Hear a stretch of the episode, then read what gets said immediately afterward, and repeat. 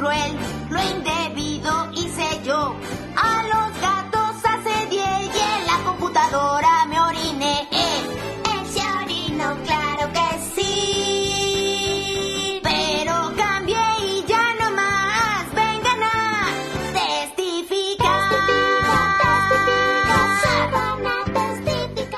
Y comenzamos con el episodio 68 del CC Podcast. Y estamos Joe, otra vez 2021.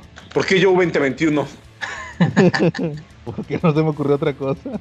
Ah, mira, yo pensé que tenía alguna clave, dije, de repente como que no sentí, me sentí 5 grados menos listo, 5 puntos menos listo, digo, por no haberlo entendido. Pero es bueno, todo. Es el año, Charlie. Charlie, el caballero del cómic. Y la calaca. Y como cada semana vamos a comenzar con los saludos. Y pues saludos a todos nuestros amigos, a todos los CC Podcast cuates que nos escuchan en nuestras diversas plataformas, ya sea en YouTube, en Facebook, en iVoox, en iTunes, en Spotify, en Amazon Music también estamos y en Deezer, que no sabemos cómo se usa Deezer, pero ahí estamos también. Y pues también vamos a mandarle saludos a nuestros amigos en Comentemos Comics, ya saben, el mejor grupo para hablar de cómics en todo Facebook. Saludos a nuestro amigo el administrador David y a toda la banda de Comentemos Comics como Carlos Roldán, a Quetza, saludos a nuestro amigo Quetza, también, ¿quién más? Se me- ¿Quién más se me pasa? A Uriel, también a, a Don Armando, a Frank Ramos y a toda la banda. que- Sa- saludos a Pello que dice que ya no lo saludamos. ¿Le Ahorita quieres mandar saludos, Joe? No, yo no. por cierto, hablando de gente que no le hemos mandado saludos desde hace un tiempo, fíjate que estaba, eh, me estaba acordando de una persona que tiene rato que no le hemos mandado saludos a nuestro amigo Chinaski. Ah, sí. Chinaski también de los magios. Fíjate que estaba escuchando su podcast, el podcast que se llama eh, Marvel Legends México Oficial, así se llama su podcast, donde hablan obviamente de los Marvel Legends. Y curiosamente, ¿sabes quién es quién participa con él en el podcast? Este, Frank Ramos alias Don Armando, que le acabamos de mandar saludos. Y no nos ha mandado saludos él por ahí. Eh, una vez nos mandaron saludos. Así que saludos a los amigos de Marvel Legends México Oficial. Escuchen su podcast, está muy chido. Hablan de, de las figuras de Legends. Y, pero el punto más importante, Calaca y Charlie, es que ellos sí leen los cómics antes de comprar los monos. está muy chido su podcast porque te dan el eh, ahora sí que la, la historia de la figura, no nada más están hablando de que ah que salió la figura tal, ah pues fíjate que es una figura que se trata que representa a tal personaje en tal etapa y hablan de los cómics. Así que sí, es gente que sí sabe de cómics y sí sabe de figuras. Así que ahí síganlos. Saludos a Chinaski y a Don Armando. Charlie, saludos esta semana. Sí, como no, saludos para nuestro amigo Quetzalcoatl, que no le mandaste saludos. Saludos ¿Cómo para no? Lai Rico, saludos para el Bebote. Ah, sí, cierto, es que siempre ando en la deja, ya me conoces. Para nuestro queridísimo amigo Fernando González Aguirre Díaz, el tremendo Bebote, y a sus grupos, los Tortugos y los Silver Riders de Cuernavaca. También para Alejandro Velázquez, otro de nuestros fieles radioescuchas del podcast. Aquí, bueno, no sería radioescuchas, ¿verdad? Porque no es radio, entonces, ¿cómo se llama? Pues Te escucha. escuchas. Escuchas, ¿no? Suena muy feo.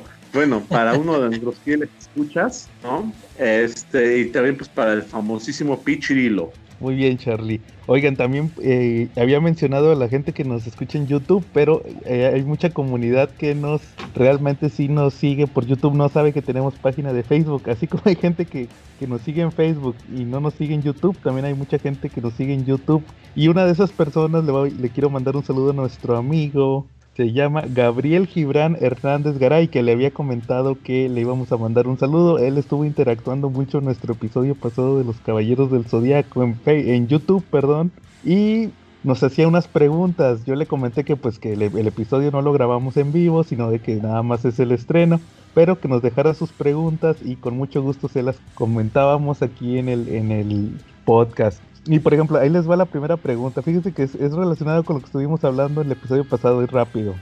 Él, él nos preguntaba en el episodio que si nosotros no tuvimos problemas con, con nuestros papás, con la violencia que tenían los caballeros del zodiaco.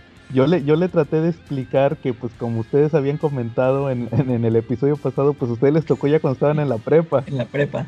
Pero, pero eso no quita de que preguntarles si a ustedes no les tocó con alguna otra cuando estaban más chavos. Pues mira, yo tenía con los Caballeros del Zodíaco, tenía un primo que iba en ese momento en primaria. Eh, los saludos para Diego Octavio, precisamente es mi primo, y yo a veces me iba a ver los Caballeros del Zodíaco con él a su casa. Él iba en primaria, yo iba allá en la prepa, pero pues nos hermanaba el gusto por los Caballeros del Zodíaco. Y sus papás eventualmente pues llegaban a pasar por donde veíamos la tele y veían, y veían la caricatura de repente, pero pues no los espantabas. ¿Y acaso mi tía, cuando veía los megamadrazos que se metían, a veces decía un sóbese, ¿no? Órale. ¿Tú, Calaca, Sí. nunca te tocó? No, fíjate que a mí nunca me, nunca me prohibieron nada. Nada. Órale, qué aunque, chido. no, aunque no, este, cuando, cuando yo era niño, como que no, las caricaturas no estaban así tan violentas o a mí Claro. no me parece. No, fíjate que a mí tampoco me tocó, porque fíjate que cuando veía yo todas esas caricaturas violentas, mis papás trabajaban, entonces pues ahí estaba yo solo. Nomás me tocó con el Yu-Gi-Oh! cuando llegó a México, que pasaron un reportaje en la tele de que eran cartas diabólicas o algo así. Y fíjense, Y ya ahorita empezaron estoy, a preguntar. sí, y ahorita estoy comprando el manga de Yu-Gi-Oh! ya hasta hice videos. No, fíjense que nuestro amigo Gabriel nos comentaba la anécdota que su hermana y él las tenían que ver escondidas y con el volumen muy bajo porque a, su, a sus papás les parecía una caricatura muy sangrienta. Dice que se levantaban bien temprano y, y cargaban la, ahora sí tenían que cargar la tele a un como sótano que tenían. Y, y, Órale. y- y haz de cuenta que, que cuando terminaba el episodio de los Caballeros del Zodíaco, porque ya ves que era de que tenías que madrugar, Eh, pues era, órale, vete a dejar otra vez la tele allá donde estaba. oye, y eran de las pesadotas. Sí, de las de Bulbo. Y pues que sí duraron un tiempo, decía. Pero pues así, así suele suceder. De rama y medio mejor ni hablamos, ¿no? Porque esa caricatura incitaba al transvestismo, ¿no? Ah, sí. Pero salieron unas chavas bien buenotas. Eso estaba chido. Así pasó en los Pero les 90. daba mucha risa. Yo Recuerdo que, que, por ejemplo, mi mamá llegó a ver algunos capítulos con mis primas que iban, eran adolescentes de secundaria cuando estaba lo de rama y medio, y le daba mucha risa. Decía que era mucha payasada la que sacaban, pero que estaba chistosa. Es que finalmente yo creo que hay que, hay que de la realidad y pues, la fantasía, y pues hay que entender que, que hay algo que se llama bases y educación, y que no importa lo que veas, pues eso no te va a incitar a hacer una cosa, a hacer esas cosas. Tú puedes ver Viernes 13 y si tu educación y tus valores no son contrarios a la película, pues la vas a ver, te vas a divertir y muere. Pero si no, si tienes ahí tus riesgos psicóticos y no te han atendido bien, pues muy probablemente si agarres el machete y vámonos sobre todos, ¿no? Sí, pues como dices, son los valores. Y aparte, pues ahorita los chavitos, imagínate que pasara eso ahorita. Ya los chavitos no se, no se espantan con nada, con todo lo que ven, con todo lo Sí. que hay en la televisión. Pero así pasa, Charlie. Y, ap- y aprovechando, Charlie, tenías un mensaje importante que comentarnos en este episodio, ¿verdad? Sí, por supuesto, pero pregúntame por qué le estoy tomando medidas a la calaca. ¿Por qué le estás tomando medidas de la calaca, Charlie? Ah, porque estoy estrenando trabajo, en estos momentos trabajo como asesor, como asesor funerario eh, de una importante marca de funerales, eh, Galloso, como ves, y tengo por ahí las mejores promociones para todos. Si llegas y nos dices que me escuchaste en el podcast, ahí me mandas un mensajito ahí a mi página de asesor financiero de Cuernavaca, Estado de México y DF, te puedo conseguir el mejor plan, de verdad. Órale, entonces ahí, digo, yo creo que siempre hay que estar prevenidos en ese sentido, ¿verdad, Charlie? Pues sí, definitivamente, ¿no? Porque ya pasando un dato más triste, pues de repente sí hemos visto que cuando llega a fallecer alguien de la familia y no estamos preparados, pues ahí va la moto, ahí va el carro, puede irse la colección de cómics, puede irse la colección de figuras y malbaratado, todo muy malbaratado para cubrir una necesidad, ¿no? Así suele suceder, pero pues ya saben, eh, qué mejor que asesorarse con Charlie que mientras se está checando ahí el plan, pueden platicar de cómics con él. Además que hay una promoción de que te entierra con tu cómic favorito. Ah. De hecho, sí tenemos esa opción porque nuestros ataúdes tienen un compartimento especial y en ese compartimento te podemos colocar, si tú lo deseas, alguna de tus, de tus pertenencias más importantes o más sagradas. Digo, hay gente que de repente en ese, en esa, en ese compartimento, que es de todo lujo, está hecho en caoba y va revestido por dentro con satín. eh, hay gente que pone pues, rosarios de plata, hay gente que pone Biblias, pero también hay gente que ha puesto cosas un poquito más, más mundanas, pero que los representaban y que les gustaban, como joyas, como algún juguete, como, una, como un reloj, como un perfume, ¿cómo ves? Órale, oigan, y aprovechando este eh, espacio comercial, ustedes, se- si pudieran decidir, se irían con algo, Mm, Nah. Nah, ¿verdad? Como que de repente No. es medio payaso. eh, aparte que ni te vas a enterar si, si respetaron tu, tu voluntad. Exacto. Así pasa. Bueno, muy bien, Charlie. Entonces ya saben, háblenle a Charlie. Háblenle, háblenle ya. Charlie, cochino español esta semana. ¿Salió algo? Oye, ese cochino español está más seco que, que los cactus del desierto, ¿eh? De verdad, ¿eh? Como Oye, que sí. siento que solamente esta semana se acordó Panini de nosotros, ¿no? Nos trajo el volumen número 3 de, de La Salvaje Espada de Conan en su versión original, que por cierto todavía no consigo gracias al semáforo rojo. Ni yo tampoco. El número 2, Serpientes, el crossover es increíble que realizaron de Conan con el Moon Knight, Solomon Kane y con Red Sonja. Sí, Charlie, pero fíjate que está curioso porque técnicamente sí es la semana del repollo. ¿Por qué? Porque salió, estuvo bien triste porque salieron todos esos que platicamos la semana pasada, que el de Symbiote Spider-Man, el de The End, el Black Panther en- de ese de John Romita Jr., el Pecados del Pasado, el Repollo Verde de Daredevil y el Marvel Sex, todos salieron esta semana y todos son repollos. y luego de Pues sí. Panini, Panini fue los únicos que nos echaron un poquito de agua al arbolito, ¿no? Sí, Charlie, pero eh, tiene truco porque haz de cuenta que el tomo 3 de La Espada Salvaje, que tiene esa portada donde Conan está crucificado, ya publicó esa historia Panini en un hardcover. Lo publicó hace como dos años en un hardcover de la llegada de Conan. Es una historia donde Conan pelea con unos como árabes y lo crucifican. Ya la publicó Panini. Ahora, este repollo también. Es repollo técnicamente. Y luego estuvo, y lo peor de todo es que vuelven a, a- a anunciar re- más repollo para la próxima quincena. El, ¿En Smash? sí, el, a ver si me mal les digo que, que anunciaron Civil War. Ol- Eh, ah, Old Man Logan, ¿no? Old Man Logan otra vez. en otro hardcover, ya, ya lo publicaron tres veces en hardcover. Este, el Batman Venom, que ya hice un video. Ah, Eh, sí, ah, ese, ese no lo he leído. A ver si me lo compro. Este, el Batman Venom, está chido. El, el, el de Lobo, Calaca, el de, de Last Sarnian. Ah, sí, van a sacar en TPB. Ese ya lo había publicado en el semanal. Eh, Este, también el Gates of Gotham, Batman Gates of Gotham, que es una miniserie de Scott Snyder, que publicó, que se era cuando todavía era Dick Grayson Batman, o sea, fue previo a los nuevos 52. Y también lo publicó Smash, y fue de los primeritos que sacó. sí.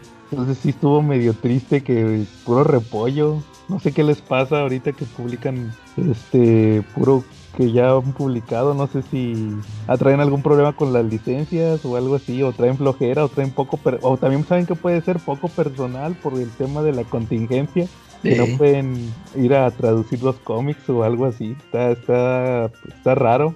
Obviamente nunca van a confirmar nada, pero pues habrá que ver sí. cómo ven. Oigan, y por Oye, cierto, es- ah, mencionaste lo de, lo de Conan crucificado, pues a mí se me acaba de ocurrir una trivia de, ro- de Rucomiquero, ¿cómo ves? a ver, dale, Charlie. Ok, ¿quién de ustedes se sabe qué personaje, los voy a dar una super ayudadota, qué personaje de los X-Men Wolverine. y Sí, de hecho, desde que, dijo, desde que dijo que Conan crucificado, dije, va a hablar de Sí. Wolverine. Sí, Wolverine ya fue crucificado. Parece que, que ya hay varios héroes que de repente han sido crucificados. Wolverine en el 251 fue crucificado por los Rivers, pero no los Frankie Rivers de vecinos, no, los Rivers. Esa especie de, de, pues, de cyborgs tecnológicos que estaban al mando de Donald Pierce de lo- del Hellfire Club. Este, lo crucificaron y fue dibujado el número por Mark Silvestri, si no me equivoco. ¿Lo vieron? ¿Saben algo de eso? ¿Qué les pareció la historia? De hecho, este, la que lo salvó fue Jubilee, ¿verdad? Efectivamente, En la, en la primera aparición de Jubilee estaban las chavas, eh, Rogue, Storm y no recuerdo cuál otra. Les abre Gateway un portal y Jubilee que estaba en el centro comercial se va con ellas y van a dar a la base de Australia, ¿verdad? Efectivamente. Y ahí estaba escondida hasta que cuando crucificaron a Wolverine ella fue la que lo ayudó. Ellos no sabían que ahí estaba Jubilee, ¿verdad? Exacto. Órale, Charlie. Y, Pero tuvo una crucifixión un poquito diferente. Digo, estábamos hablando de, de una época en que sí había un poquito de paradigma con los símbolos religiosos. Eran los noventas. La historia de Conan no recuerdo exactamente en qué época fue, pero tiene como dato muy curioso que, que no sabemos si fue crucificado o multiplicado, ¿no? Ah, caray. Sí, ya cara, sonríe, entendió por qué les voy a mandar la imagen. La que este no sabemos si, si Wolverine fue crucificado o multiplicado, porque la cruz no estaba parada sobre solamente una de sus bases, sino que estaba literalmente como un tache. Sí, pues de hecho la de la de Conan es de los 70 Charlie, porque es cuando salió la espada salvaje del 70. Y también está ¿no? Sí, también está multiplicado. No, yo digo que más que crucificar los multiplican, ¿no? Porque pues, estaban ahí haciendo un signo de multiplicación, ¿no?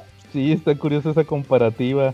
Pero sí, no, la de Wolverine fue de casi llegando a los 90 y la de Conan fue por el 76-77, estoy casi seguro que fue por Sí, de años. hecho, ambas portadas yo me imagino que la hicieron con el signo de multiplicación, Sí, porque si no, sí iban a dar mucha, mucho, este, pues igual y hasta van a generar que la portada no pudiera salir como tal, ¿no? A la venta. exactamente. Y de hecho, como dato curioso, la, crucific- la crucifixión de Conan la volvieron a hacer en la película de Arnold Schwarzenegger. Y ahí ni, ni- no estaba ni sumado ni, ni multiplicado. Ahí lo, ¿En qué fue? en un árbol. Ah, órale. De hecho está curiosa la anécdota porque eh, era un árbol, era, no, obviamente no era un árbol, era un set que giraba, porque como tenían que estar grabando eh, la crucifixión, se creaba una sombra. Entonces para, para cuando, si se tardaban una hora, por decirte, cuando volvían a grabar ya estaba la sombra, como se movía el sol ya estaba proyectándose en otro lado. Entonces el chiste era que esa, ese set que era el árbol daba vueltas, giraba para acomodarse que siempre le pegara el sol a, a- a Schwarzenegger cuando estaba crucificado. Esa es una de, Mira. de la película de Conan el Bárbaro, de Arnold Schwarzenegger. Pero sí, ahí fue un árbol, lo- no fue una cruz, ni, un- una, ni una suma, ni una multiplicación. Lo curioso es mientras son peras o manzanas, ninguno de ellos se quiso condenar para irse al infierno gratis, ¿verdad? no, no. De hecho, eso no lo puedes tocar. Y fíjate, curiosamente en el de Conan se supone que era formato magazine, no cabía en el código, no le afectaba el. Comics Code. Entonces, pues yo creo que fue evitarse como quiera. Me, me brinco el Comics Code, pero como quiera me puede caer la, la gente. Y sí, muy bien, Charlie. ¿Qué tal, Nakamas del CC Podcast? Bienvenidos a la sección de Comentemos Mangas. Después de un mes que cesó la distribución de Panini, finalmente está de vuelta y vaya que está de vuelta con todo. Con más de 10 títulos para ahora sí sufrir la cuesta de enero. Así que para esta, que vendría a ser la tercera semana de enero, tenemos de 99 pesos los números 66 de Bleach y 69 de One Piece. De 109, Boruto número 4.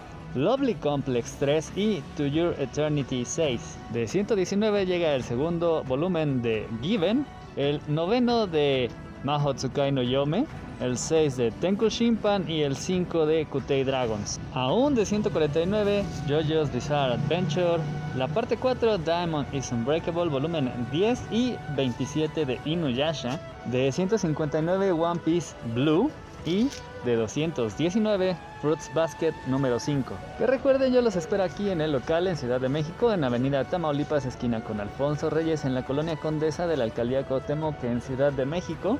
O pueden hacer su pedido a las redes sociales, Twitter, Instagram o Facebook, que es Comic Review con Carlos Roldán. También pueden checar el canal por si quieren ver algo de las imágenes de los tomos. Ah, y además de esto, también salieron de la colección de Dragon Ball el volumen 26 de 290 pesos. Está surtida esta semana, tenemos Shoujo, tenemos Shonen, tenemos Yaoi y por supuesto la guía de One Piece. Para destacar está el número de Inuyasha que ya se acerca al final, nos faltan solamente tres números más y todo es la preparación para el evento final, ya que Naraku desde hace unos números casi completa la Shikon no Tama, solo le falta un pedacito que está en el cuerpo de Kohaku. Y mientras tanto todo el mundo parece estar preparando y afilando sus armas. Comienza el tomo con Sango reparando su boomerang gigante, el cual sufrió un daño casi irreparable, solamente reparable mediante medios místicos, mientras intentaba defender al Hoshi, cuya vida corre peligro cada vez que él utiliza su hoyo de viento, pero eso ella no lo sabe, sin embargo él corre peligro, aún así ella quiere protegerlo. Y así como Inuyasha le ha estado agregando un montón de capacidades a su espada, su hermano Sesshomaru también tiene su propia espada, la Tenseiga, la cual adquirió una habilidad especial. Ha estado entrenando, no la ha podido completar bien, sin embargo en este número se encuentra con un enemigo el cual clama ser el dueño original de esta habilidad y le revela un terrible secreto lo cual lo lleva a enfrentar ahora sí a Inuyasha.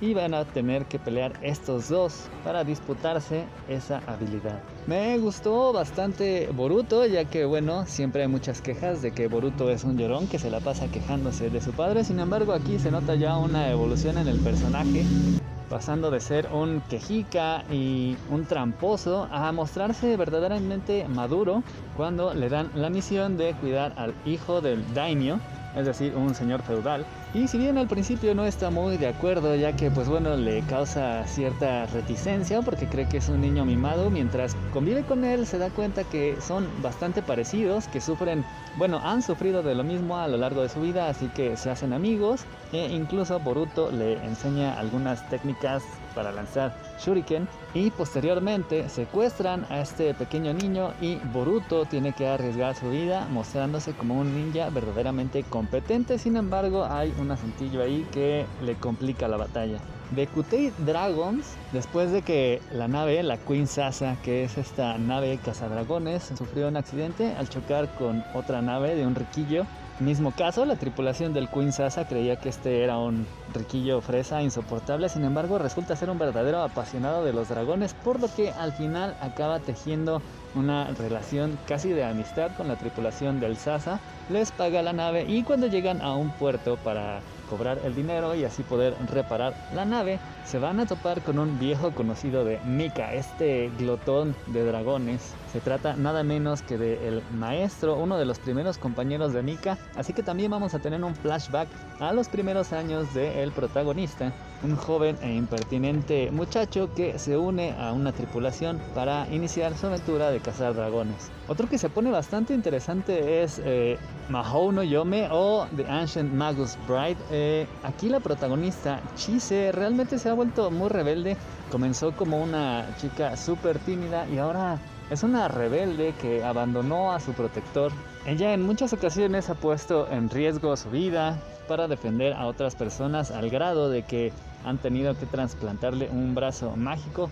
Ahora que definitivamente abandonó a Elías debido al comportamiento de este, ha decidido enfrentar a Joseph, también conocido como Cartáfilus. Y primero que nada, Joseph tiene un interés particular en Chise, ya que la condición de ella puede ayudarlo a sus objetivos, así que decide intercambiar primero que nada un ojo, se arranca uno, le arranca el suyo a Chise, los intercambia y a raíz de esto ambos pueden ver un poco en la mente del otro, así que comienzan a hostigarse mentalmente, recordando sus momentos más difíciles. Así que esta batalla después incluso de lo psicológico pasa a los golpes y es ahí cuando llega Elías y la tropa para auxiliar a Chise. En Bleach y Fruit Basket como que las cosas no se mueven tanto, aunque sí tienen mucho movimiento. Por ejemplo, vemos en Bleach que continúa la batalla en el Sereitei. En particular, vemos a Mayuri Kurotsuchi, uno de los capitanes, enfrentando a Hitsugaya, otro capitán que ahora está bajo el mando de uno de los Quincy's, que tiene la capacidad de tomar control de los zombies. Y bueno, Mayuri va a combatirlos con los artilugios científicos que constantemente se la pasa creando. Y también vamos a ver un poderosísimo Wetsu Nimaya de estos hombres que están en la parte de arriba del Sereitei combatiendo a la guardia pretoriana de Iwatch, mientras que en Fruits Basket la trama se mueve un poco más lento y a pesar de que, bueno, Toru Honda sigue conviviendo con los 12 signos, en realidad lo que sucede es que otros familiares cercanos sienten rencor y hostilidad hacia ella debido a que pues precisamente ella no debería estar con esta familia, saber sus secretos y sobre todo ni siquiera viviendo con ellos. Si queremos ver romances que se mueven, pues bueno, tenemos a Lovely Complex, aquí la pareja principal, que son estos dos super disparejos, la chica alta y el chico enano, Risa y Otani, han pasado del odio a apoyarse mutuamente, pero recientemente llegó a la vida de Risa un conocido Haruka. Él era un compañero de ella cuando eran niños, ella solía defenderlo. Ahora Haruka se convirtió en un apuesto hombre más alto que ella, es modelo de revista y además está perdidamente enamorado de ella, así que ya le advirtió a Risa que se le va a declarar, lo cual la tiene sumamente confundida porque ella dentro de su fuero interno estaba comenzando a pensar que quizá tendría sentimientos por Otani. Sin embargo, mientras está en esta confusión aparece una linda chica que se vuelve loquita por Otani y está dispuesto a todo, a todo por conquistarlo. Mientras que en Kiven, la pareja principal, pues realmente avanza bastante. Esta serie comenzó en diciembre, se trata de un manga yaoi. Aquí el protagonista Ueno Maya tiene una banda de música en la preparatoria. Él se encuentra con Mafuyu, un muchacho bastante peculiar, el cual le ayuda a reparar su guitarra. Posteriormente Mafuyu le pide a Ueno Maya que le enseñe a tocar y Mafuyu acaba integrándose a la banda. Así ellos le pidieron cuando descubren su excepcional voz que componga una canción la cual piensan interpretar en un festival que se acerca. Así que en este número eh, ensayan incansablemente, sin embargo, como la relación entre Mafuyu y Buenomaya se va cerrando, comienza a haber una evidente atracción entre ellos, pero no se resuelve porque además Mafuyu está algo triste recordando un amor pasado mientras intenta obtener la inspiración para su canción. El ambiente se pone tenso y deciden darse un break antes del festival, así que bueno, el estreno definitivo y el regreso de los ensayos sería justo en la fecha del festival, un movimiento bastante riesgoso, pero que podría resultar bastante bien. Mientras tanto, en los yoyos, Josuke y compañía se encuentran con dos nuevos usuarios de stand. Uno de ellos es inamovible, literalmente porque no se puede mover, ya que el stand es una enorme torre de luz en la cual el usuario diríamos que vive, pero más propiamente está preso de este stand. Una vez que alguien entra, se vuelve la presa y usuario del stand, por lo cual Josuke va a tener una ruda batalla. Además van a conocer y enfrentar a Enigma, un usuario que es capaz de aprisionar personas y objetos dentro de pedazos de papel para utilizarlos cuando a él le plazca o incluso dejarlos ahí encerrados bien dobladitos en un bolsillo hasta que decida liberarlos o destruir el papel y por ende a las personas. Primero se enteran que este usuario llamado Enigma ha secuestrado a Koichi, por lo cual cuando van a su rescate van a enfrentarse una durísima, durísima batalla.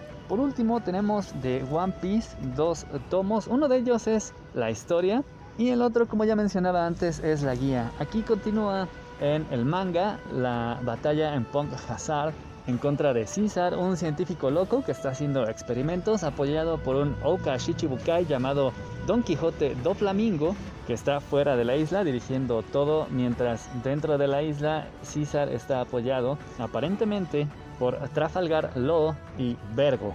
Vergo, así es, Vergo. Vergo. En fin, el punto es que como César ha estado experimentando con niños, la tripulación de Luffy ha decidido que los va a rescatar mientras intentan escapar de la isla y del peligroso veneno que ha liberado César ahí. Así que tenemos a la tripulación huyendo mientras Luffy enfrenta a César con la inesperada ayuda de Trafalgarlo y nada menos que de Vin Smoker, un miembro de la marina y también la guía de One Piece, que es la segunda, esta es Blue, trae bastante, son 200 páginas de datos con datos curiosos acerca de los personajes que han salido hasta el tomo 24. También trae una guía cronológica de hechos, sucesos y personajes, los primeros 24 tomos, una guía de criaturas, una guía de mapas de la marina Cosas más divertidas propias del excéntrico Oda como los tops 5 de Usopp, un examen para ingresar a la tripulación de Luffy, una guía para predecir tu fortuna y también una sección bastante interesante en donde conocemos el estudio de Oda, sus tesoros, una entrevista con él y el proceso creativo con el cual lleva a cabo el manga. Así pues, Nakamas, con esto es con lo que vuelve Panini Manga esta semana. Nos escuchamos la próxima semana y por lo pronto volvemos a la programación habitual. Oye, oye, Charlie, por cierto, fíjense que esta semana les traigo un tema, hablando de cochino español. Fíjense que me puse a leer el tomo de Stormwatch. Ah, ya, ok. ven que, ya ven que salió hace unas semanas ese tomo de Stormwatch. Sí. Y me decía la calaca, hagan de cuenta que estaba como Homero cuando Homero pudo conocer a Rambo. Voy al rato, voy al rato. Yo estaba, al rato lo leo, al rato lo leo, porque la calaca me dijo que estaba mejor Authority. Me decía, no, es que se pone Sí. bueno hasta que estés Authority. Y, y David, saludos a David, me decía lo mismo, no, es que se pone bueno hasta que estés Authority. De hecho lo publicaron el 2 de noviembre. O sea, tiene dos, casi dos meses y medio ese tomo. Pues ya saben que yo lo conseguí barato. Entonces lo compré, pero por mera curiosidad de lo de Stormwatch. Y, y pues sí, fíjense que ya lo, leí, lo leí, leí, ya leí la mitad del tomo, pero me sorprendió mucho porque se me hizo buenísimo. No, no, no que las historias estén muy chidas, pero la propuesta se nota de es el objetivo de este tomo es presentar la etapa de Warren Ellis, fue cuando agarró Stormwatch. Lo agarran el número 37, si no mal lo recuerdo, es en el 37, sí. Y se me hizo muy buena la propuesta porque como que da a entender mucho eh, Warren Ellis de lo que vendría para los cómics. ¿Cu- ¿Cuántos números trae? Trae 11 números, del 37 al 47 del, del primer volumen de Stormwatch. Fíjate que, que comienza, está, está curioso porque estuve haciendo una investigación. Fíjate que primero empecé a ojear el Stormwatch número 1. Y pues son puros, ya sabes que son puros superhéroes noventeros, tipo copia de los X-Men de Jim Lee. Sí. Fíjate, de, de hecho eso te iba a comentar. Yo, la, la verdad, eh, es, cuando te dije eso, eh, yo la verdad es que nada más he leído, creo que unos que dibujó Jim Lee, creo que son historias cortitas, backups o no sé. Ah, ahorita platico de eso. Ahí traigo Y- algo. Y fíjate, y la verdad es que, eh, sí, o sea, yo, yo creo que vi puras historias cortitas, algo así, y, y a mí no me llamaba la atención, haz de cuenta que esos personajes noventeros que dices tú, este, a, a mí, o sea, no, no, no se me hacían atractivos, la verdad nu- nunca leí, lo único que leí de Stormwatch fue también el, este que hicieron, eh, que también lo escribió Warren Ellis, lo de los Wildcats Aliens, que, era- que ahí es donde los matan. Sí, Y, y en realidad yo no, no leí esa etapa de Warren Ellis con esos personajes. Yo ya lo leí ya cuando eran ya que mete a los personajes estos que ya salen sí, en la- claro, ya los propios. eh, pero entonces sí, eh, la verdad nunca he leído lo de Warren Ellis y pues ya me estás dando aquí tú la noticia de que sí está por lo menos interesante, ¿no? Bueno. Sí, fíjate que te digo, leí el primero de Stormwatch y pues son puros personajes noventeros. Uno que se llama Battalion, uno que se llama Winter. o- Sí, y, de, este, y de hecho son diseños de Jim Lee y no, y no me gustan. Ah, Sí, pues que son muy genéricos. Tú Sí. sabes que todos son puros reciclados de los X-Men. Igual que los Wild, Wild- los Wildcats, los Eh, Stormwatch y los Jean 13. De hecho, fíjate, de hecho, fíjate que, que, que, te digo, leí el número uno nomás por mera curiosidad, ojeado, más bien no lo pude leer. Y luego me brinqué al 36, o sea, uno, uno antes de Warren Ellis, porque ahí empieza el 37 que, se, que pasa algo. eh, Entonces yo me sorprendí porque en realidad fue un crossover. Está- tenían un crossover como de, quién sabe, fueron más de 12 partes, porque ese número 36 era, el, era la parte 12 ujú. De un crossover entre todos los títulos de, de, de Wildstorm. Sí. Porque eh, en, en- ese número de Stormwatch an- andaban los Wildcats, andaban los Gin 13 y los Stormwatch. Y pues todos son genéricos, pla- playo de playo de playo. Entonces resulta que, por lo que entendí, porque no se quedan continuará, dice continuará en el número tal de Wildcats. Sí. Entonces ahí dije, no, pues mejor le, mejor le, eh, le sigo ya ahora sí a lo de Warren Ellis. Y pues resulta que al parecer los traiciona un personaje, eh, muy, un miembro del equipo, y se hace una matanza. Y el líder de los Stormwatch, que es un personaje que se llama, aquí le dicen el, el hombre del tiempo, no sé, no sé cómo le decían en inglés. Aquí lo tradujeron como el hombre del tiempo, es como el profesor Javier de los Stormwatch. Es el que los es el jefe, el que los está vigilando con tecnología desde el satélite. Eh, re- resulta que pasa esta situación y, y Warren Ellis aprovecha para hacer que este personaje que es el líder eh, recapacite y dice, ¿saben qué? Ya me ya vamos a cambiar, pero es un es un mensaje muy metatextual. Porque Warren Ellis casi casi les está diciendo, ya estoy harto de estos personajes copias noventeras, puros X-Men piratas. y lo que hace es que divide a los Storm, a los, a los, perdón, a los Stormwatch, sí, en tres equipos. El, el Prime, que son como que, pero, eh, que son como que los más así mainstream, son tres. Ah, este, y luego los, los Red, que son tres asesinos. Entonces ahí son otros tres. Y luego hace el, el Black. Y en el Black está Jenny Sparks, la de Authority. Ahí es cuando la presenta. De hecho, en ese número 37 es la primera aparición de Jenny Sparks y de otro personaje. Que se me hizo que, que ahorita voy a platicar de ese, otro, de ese otro personaje. Entonces, haz de cuenta que dice: eh, junta el vato a como a 20, 30 Stormwatch de los principales, o sea, de los que los que estaban desde el principio. Y dice: ¿Saben qué? Pues voy a armar tres equipos: el Prime, el Red y el, el Black. Y los nombra. Y ya sí dice: ¿y todos los demás? ya, Muchas gracias, pero ya no, ya no los queremos aquí, están despedidos. Así se me hizo muy metatextual de ya me quiero quitar a todos esos mugres superhéroes piratas. Entonces ya son, y, ese número les toca pelear contra un... ah, eh, fíjate, está interesante porque pelea contra un super soldado, pero que tiene la cara quemada. Ent- O sea, que es como con cara de, de- de calavera Eh, y este y, y es un nazi No, o sea no no me refiero a que sea como Red Skull sino de que es así como un, un Uberman un superhombre así tipo de los nazis. Y, y el vato nomás está, citando a, a, Wagner lo de Zaratustra. O sea ¿qué te suena? Miracle Man entonces el vato se pone medio loco así. Dije, ay, el Warren Ellis le está, le anda tirando a, le está tirando a, la Alan Moore. Y, y, y sí, este, está, está interesante ese número. Y luego ya los demás números son misiones. Haz de cuenta como que ya se olvida de las misiones de, de héroes. Y cada número es una misión de cada equipo. Haz de cuenta que, por ejemplo, el primer número después es que matan a un a uno que había sido de los Stormwatch y este y los manda manda a un equipo a investigar. Y luego en otro número haz, de cuenta que eh, a- anda eh, mete a los Black a los que son los Black Ops a que saque hay una ciudad en Estados Unidos donde todos los policías son superhéroes. Entonces como que están haciendo como que eh, actos así de que de beneficio, entonces los manda a todos a que los capturen y se los llevan al satélite y en el satélite los, los congelan, o sea, no les hacen juicio ni nada, los desaparecen, entonces sí se me hace muy al estilo de Warren Ellis, pero sobre todo lo que después puso en Authority, eh, de que ya son así de que superhéroes en el mundo real, donde tienen consecuencias, o sea, lo que pasaría en el mundo real si hubiera superhéroes. Se me hizo muy bueno ese, ese, te digo, como que apenas está empezando a experimentar en esos números de, de Stormwatch, pero ya va encaminado a lo que va a ser este, Authority.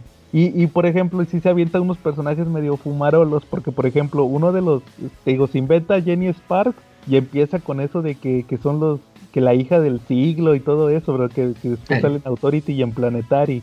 Pero también se inventa a otro que hace cuenta que dice, no, pues es que este chavo es, lo secuestraron los, los extraterrestres de, de niño, entonces este cuando le hicieron experimentos, entonces él lo diseñaron genéticamente para vivir en la ciudad. O sea, es un cuate que, que tiene forzosamente, tiene habilidades cuando está en las ciudades. O sea, tiene, anda descalzo. ah, pues Porque- ese, ese también es de Authority, ¿no? Creo que sí, no me acuerdo si salía en Authority. Yo creo que sí, porque pues es creación de Warren Ellis. Sí. Y ese cuate, según que tiene, si lo, si lo sacas de la ciudad, lo mandas al campo o al espacio, el vato se empieza a convulsionar. eh, El güey tiene que estar forzosamente en la ciudad, o sea, eso me suena mucho al, al Drummer, no sé si te acuerdas de Drummer, el de sí, sí, man. El Eh, vato ya según que tenía como que e- eso de que de que se acoplan al ambiente y todo eso, se me hizo muy interesante ese, ese tema, sobre todo para la época. Yo me imagino que la gente que lo leyó en, en aquel entonces se le hizo muy novedoso por parte de Warren Ellis. Sí. Y está muy interesante esos números de, de Stormwatch, por si los pueden checar. Están muy padres. Y, y- y nada más para terminar, lo que comentabas de Jim Lee, estaba ojeando, te digo, ya leí la mitad, pero estaba ojeando el último que viene, el 47, y ese lo dibuja Jim Lee. Pero entre comillas, porque cada hoja es un pin-up. o sea, o, o sea, está bien gacho porque son puros splash page de una hoja y te ponen como cuatro cuadros de texto, o sea, ni siquiera diálogos, son cuadros de texto. O sea, es como un Ops. cómic en prosa. Hasta Jim Lee hace cómic en prosa. Está curioso, entonces ahí si lo pueden checar, está, está recomendable. Oye, ¿y, y si anuncian que va a haber volumen 2? Pues es que ahí dice atrás que sí, pues dice volumen 1.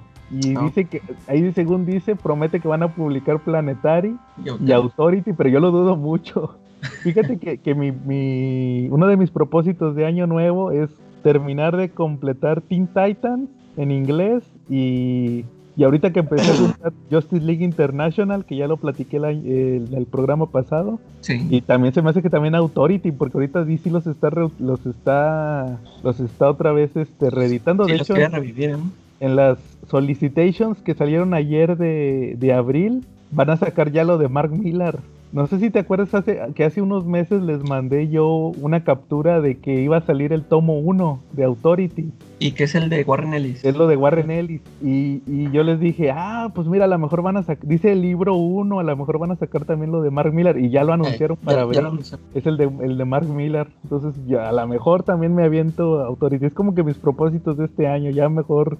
Y, y ya ves cómo, pues, cómo está Smash, que ya lo que platicábamos ahorita en Cochino Español, que, que ya está en la lona Smash. Entonces, pues a lo mejor me aviento mejor a, a completar recopilados. A lo mejor ya voy a dejar de seguir muchas series actuales.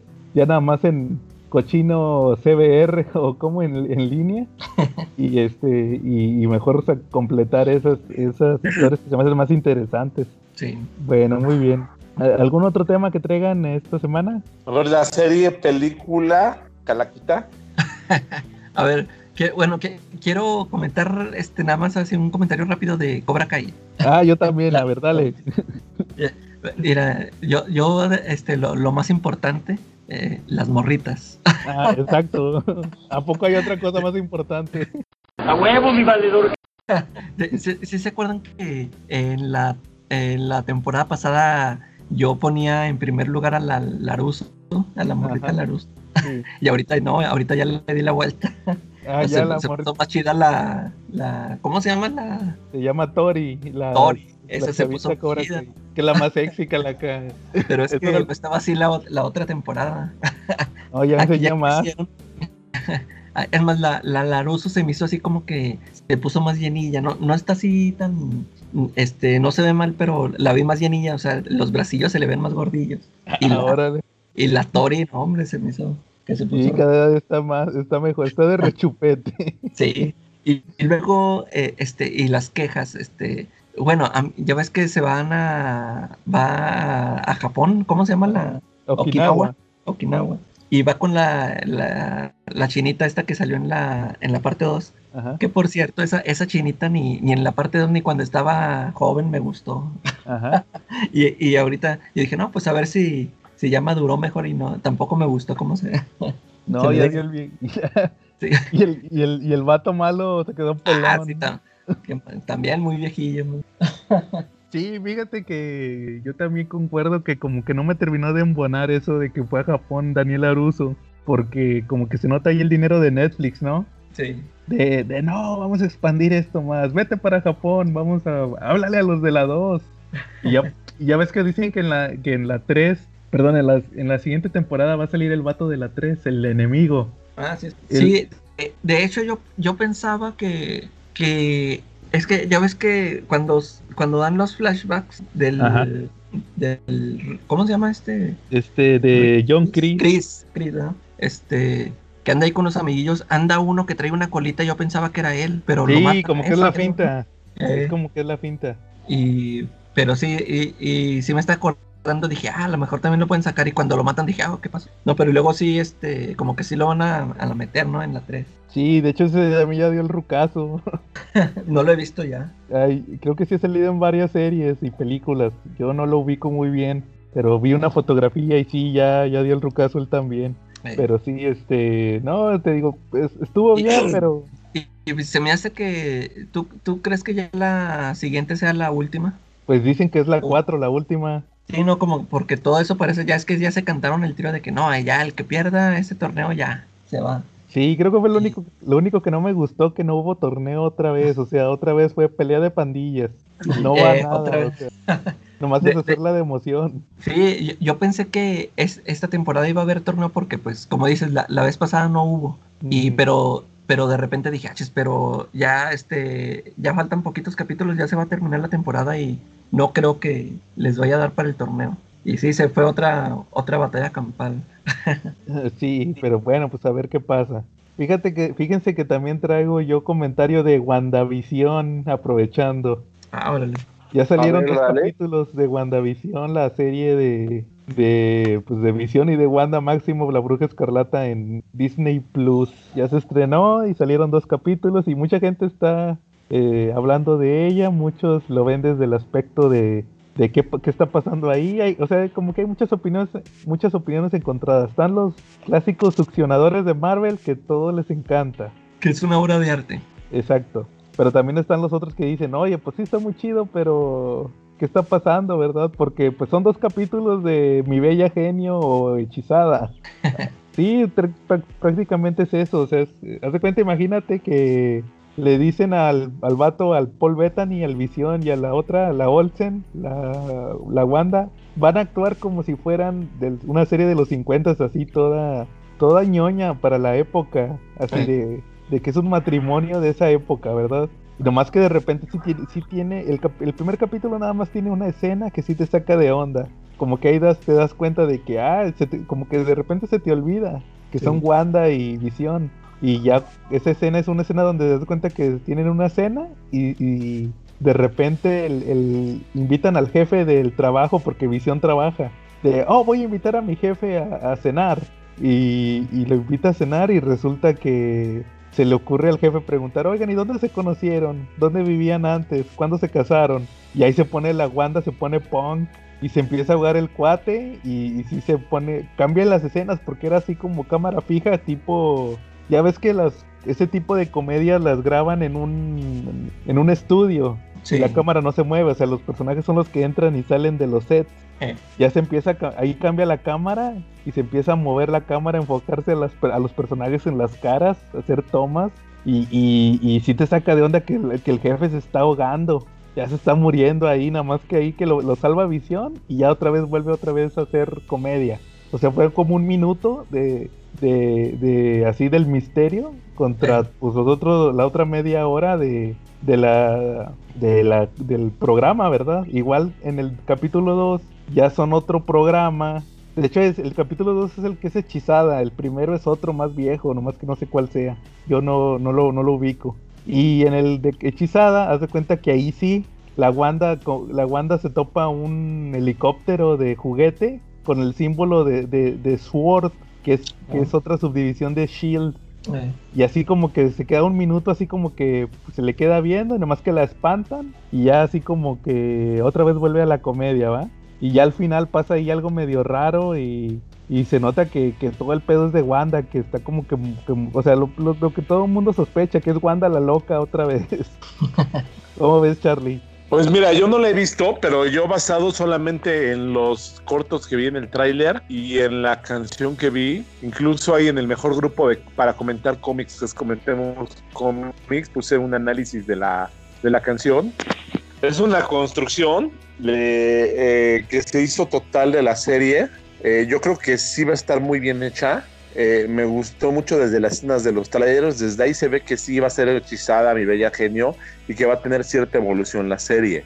la canción que sale en el tráiler es una canción de, quiénes serán es una canción que yo que de la que yo hice un análisis en comentemos cómics y, y precisamente habla de todo eso si ustedes leen la, canción yo la puse hasta con subtítulos para que la pudieran leerlos. Y ya, pero con ansias, mañana voy a chutar los capítulos. Órale.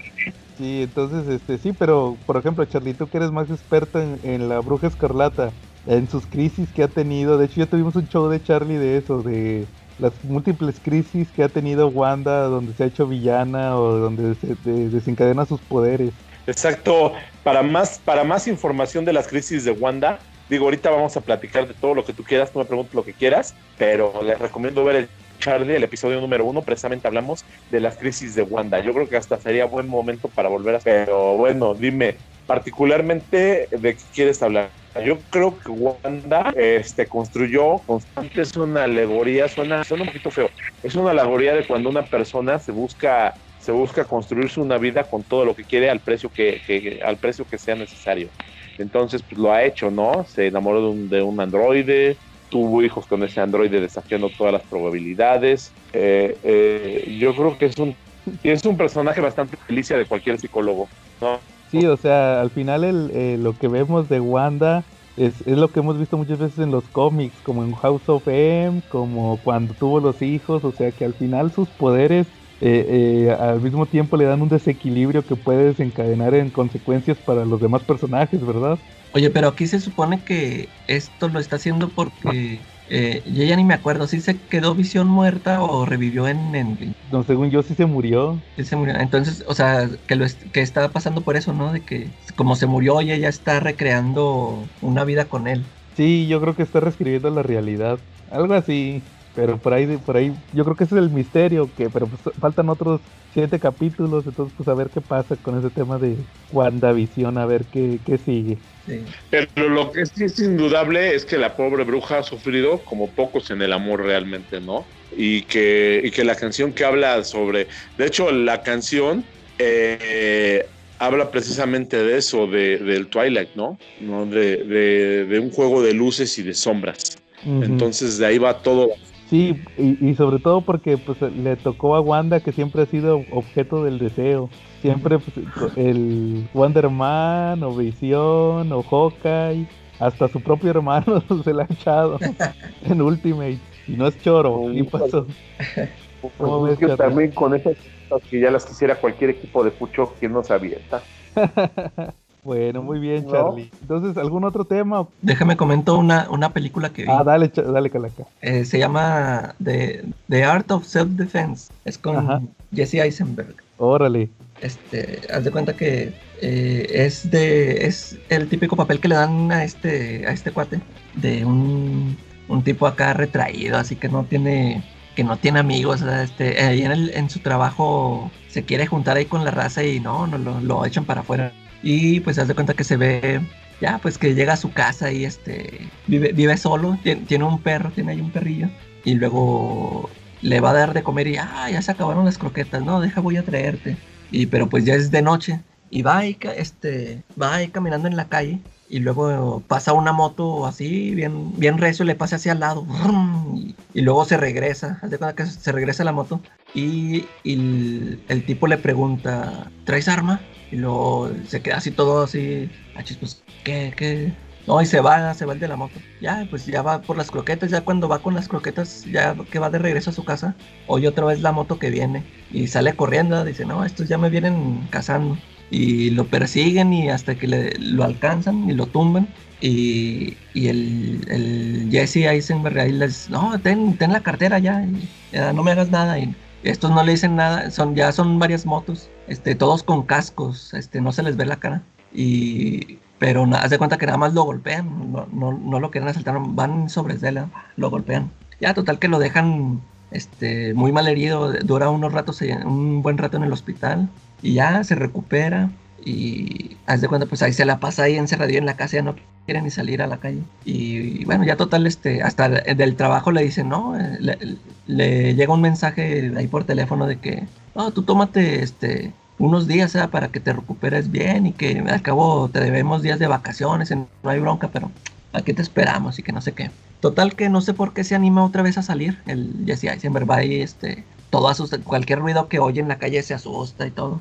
Y total que va pasando por, este, por un este, lugar donde entrenan karate. Empieza a escuchar él los gritos, o sea, que ya, ya. Y se mete y, este, pues, eh, este es un grupo de, pues, adultos, haz de cuenta que están adultos, ahí les está, eh, están ahí haciendo sus, sus ejercicios y luego el, se ve que está hablando el, sensei y se, se ve muy cómico porque les empieza, eh, les empieza a tirar un rollo de que no, que el karate significa esto y que no sé qué. Y empieza ahí a hacer unos movimientos que me dieron risa. Ya total que este, el Jesse Eisenberg le dice, oiga, no, pues me interesa que la- lo de las clases. Y el, el sensei le dice, no, pues la primera clase es gratis, ya tú, tú ves si, si te gusta, pues te puedes inscribir. Total que va y empieza ahí a entrenar, pues ahí primero todo menso que no sabe hacer nada. Y luego hasta que le empiezan a... Haz de cuenta que le empiezan a, a tirar golpes. Primero le tiran así un, un golpezote, le toman de, un- de una patada. Y luego ya, ya, ya este le, le dice, no, mira, este, tú, tú no pienses que yo te voy a dar una patada. Tú, tú imagínate que tú me vas a tú vas a golpear mi pie con tu cuerpo. Y total que le, le vuelven a tirar la patada y la aguanta, haz de cuenta que. Y ya se, se vuela y dice, no, sí, sí me interesa, ya, se inscribe y todo. Ya empieza ahí a, a ir a las clases. Cuando vuelve a ir, está una chava este, dando clases a, a los, a unos chavillos, a niños. Y ya empieza ahí, este, ahí a entrenar y va ahí, este, va aprendiendo, ya se empieza a sentir así más segurillo. Y luego, el, pues du- durante toda la película te muestran el sensei, saca buena onda, le, le da consejos al, al Jesse Eisenberg y hace cuenta que se ve acá bien buena onda y que todo. Y luego este, descubre el Jesse Eisenberg que hay una clase nocturna. Le dice, no, es que el, hay una clase nocturna, pero no cualquiera entra ahí. Este, el, el sensei te tiene que dar, este, te tiene que invitar, ¿verdad? Sí, pero pues nomás invita a los apuros que son buenos. Total que este ya el, el Jesse Eisenberg este ya se siente más seguro, es este cinta amarilla. Luego, luego, luego se la gana y el maestro, le, el sensei le dice, no, este, este, has aprendido rápido y que no sigue así, que no sé qué". Total que en una de esas que va al, al supermercado se encuentra con un, un tipo que le, le golpea el, el- auto. Cuando abre, el tipo este abre su camioneta y le golpea el auto. Y ya se le empieza a hacer de, de bronca el Jesse Eisenberg y, y el otro se le pone al brinco y, y no, termina asustado y total que no hace nada, no se defiende, se va llorando. y ya le va y le platica al, al sensei de que no, que no merezco mi, mi cinturón amarillo, que pasó esto, que le- ya le dice, no, es que tú, te digo, era acá buena onda que no, tú, tú necesitas ser fuerte, y que no sé qué. Y total que lo invita a la, a la clase nocturna. Y luego ya llega ya la clase nocturna. Este, y haz de cuenta que un otro, un compañero de él de la, de la clase normal lo sigue y él sin ser invitado se mete y no, que no me dijiste que te habían invitado, que no sé qué. Y luego el, el sensei, ya empieza la clase, llega el sensei y el sensei ve, el- ve al que no está invitado y le dice, a ver, pásale, vam- vamos a hacer un ejercicio. Y, y, y lo, lo pone y le digo, miren, vamos a, les voy a enseñar esto. Y ching, que le, le quebra el, el codo al, al que se coló, al que no lo habían invitado. Así se lo quebra, así en gachote. Ah, todos se, se quedan impresionados el Jesse Eisenberg, "Ay, qué rollo. No, y que lárgate, que ya no te quiero volver a ver aquí en el dojo. Está bien fuerte eso, con un no era tu turno era suficiente, ¿no? Y ya pues empieza ahí, le empiezan a dar clases acá más pesadonas. Y total, este, ya, ya les voy a, con- a contar todo, pues al cabo ni la van a ver. Nunca ven mis películas. No, no, no, no, pero me gusta tu narración porque, por ejemplo, le pone mucha pimienta a eso de la quebrada de codo. Dices, no, va, Sí, no ya sé. mejor ni te digo cuando no paga una mensualidad lo que pasa, ¿verdad? No. Y pues este, ya, haz de cuenta que en una de esas, este, le llama en la noche el sensei al Jesse Eisenberg, le dice, oye, ¿sabes qué? Ah, porque el Jesse Eisenberg le, le platicó que él se metió a esas clases porque una vez lo, lo atacaron, ¿no? Porque lo habían atacado y que, y que dice, no, pero pues ni supe quiénes eran, eran unos tipos en moto. Total que una noche le llama el, el sensei y le dice, ¿sabes qué? Se me hace que ya encontré a los que te atacaron. Ven, ven de volada aquí, que están aquí en un bar. Ya llega y luego dice, no, era, ahorita ya, ya se fueron los demás, ya nada más está uno. Ahí está, este, pues es tu oportunidad de vengarte, ve y te das de cuenta que sale un, sale un cuate, ya todo, sale así todo borracho, le dice, ese es, ahí estaba, le dice, "Y ahí está la moto ahí, este, estacionada de, volada, aprovecha de ahorita para vengarte. Total que, y si va el, el, el Jesse Eisenberg y le dice, eh, que si me recuerdas y que no sé qué. Y el, el otro está así todo borrachote, y total que lo, empieza a golpear, lo, lo golpea gachote. Y de repente se da cuenta el Jesse Eisenberg que el, el sensei lo está grabando con una. Trae, trae una cámara de video y. Muy bien, le dice, no, muy bien, vámonos. Y ya salen. Se va, el, el sensei se va. Y, y total que el, el Jesse Eisenberg se queda ahí con el, con el tipo que dejó golpeado. Y luego este lo revisa y le saca una, unas llaves y ve que no son de la moto, dice, ¿no? Y de cuenta que estaba una, una bici ahí encadenada y, y eran las llaves de la bici. Y dice, ah, no, este ni era. Total que ya creo que le tendió la trampa el sensei. Y pues como se habrán de imaginar, ya después en la, en la película descubre que el, el sensei fue el que lo, junto con, con varios de sus alumnos, fueron los que lo golpearon al Jesse Eisenberg. Y ya, ya les dice, y haz de cuenta que les dice, sí, es que, dice, sí, yo, yo, yo, nosotros te golpeamos porque siempre haz de cuenta que en grupo siempre salen en la noche. Ah, De eso se entera porque le dicen, vamos, vamos a salir, y salen todos en moto. Y dice, vamos, bu- busquen a uno que necesite ayuda. Y haz de cuenta que van y buscan a, alguien que se ve así como que, un, no sé, un lucero, que se ve así inseguro y lo golpean para que, como que para animarlo a eso, a que tome clases y eh, ellos se supone que lo van a hacer fuerte. Pero eh, ya es de cuenta que ya después, em- o sea, empieza a ver que son, este, no, no nomás que los quiera ayudar, sino que es muy, muy bañado el, el sensei. Y ya, el, el- ya y al final no se los platico porque me, sí me gustó mucho el final. Fue inesperado cómo, cómo termina el Jesse Eisenberg con, con todo este lío. Sí, estaba buena, se la Órale, pues ya la voy a ver nomás para ver el final.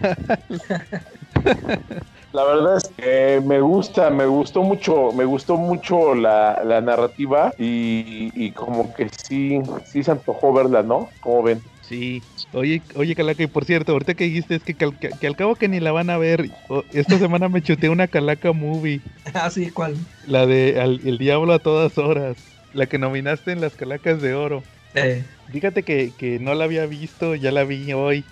Este, fíjate que sí me gustó, es- está padre, es de esas películas que no esperas nada, ¿verdad? eh, Que son como una historia muy X y que todos los personajes están así revueltos y al final se juntan. eh. Este, sí, fíjate que, que se me hizo interesante, pero creo que lo que me llamó más la atención fue el elenco. Sí. Ya ves que sale, sale el Pennywise. El Pennywise es el papá del chavito, del, del, del Tom Holland. eh, La, espo- la esposa de la mamá del Tom Holland también salió en otra película. Se me hacía conocida, dije, ¿esta dónde la he visto? Hizo una película que se llama La chica del tren. Esa, esa es como también como de misterio. Esa está padre también esa. ah, Tiene un giro. Tiene un giro ahí. De repente me, como que medio te medio te fastidias esa de la chica del tren porque es así como como de romance. o al- Tú crees que es de romance, pero en realidad es así como de misterio. Está chida. Órale. Y, y luego pues ya ves que sale el, el Pattinson. Eh, El Pattinson, la, hasta la, la primilla, bueno, que no era primilla, la, la hermana adoptiva del Tom Holland, la que Sí. se muere, también ella salió en una serie con la Amy Adams.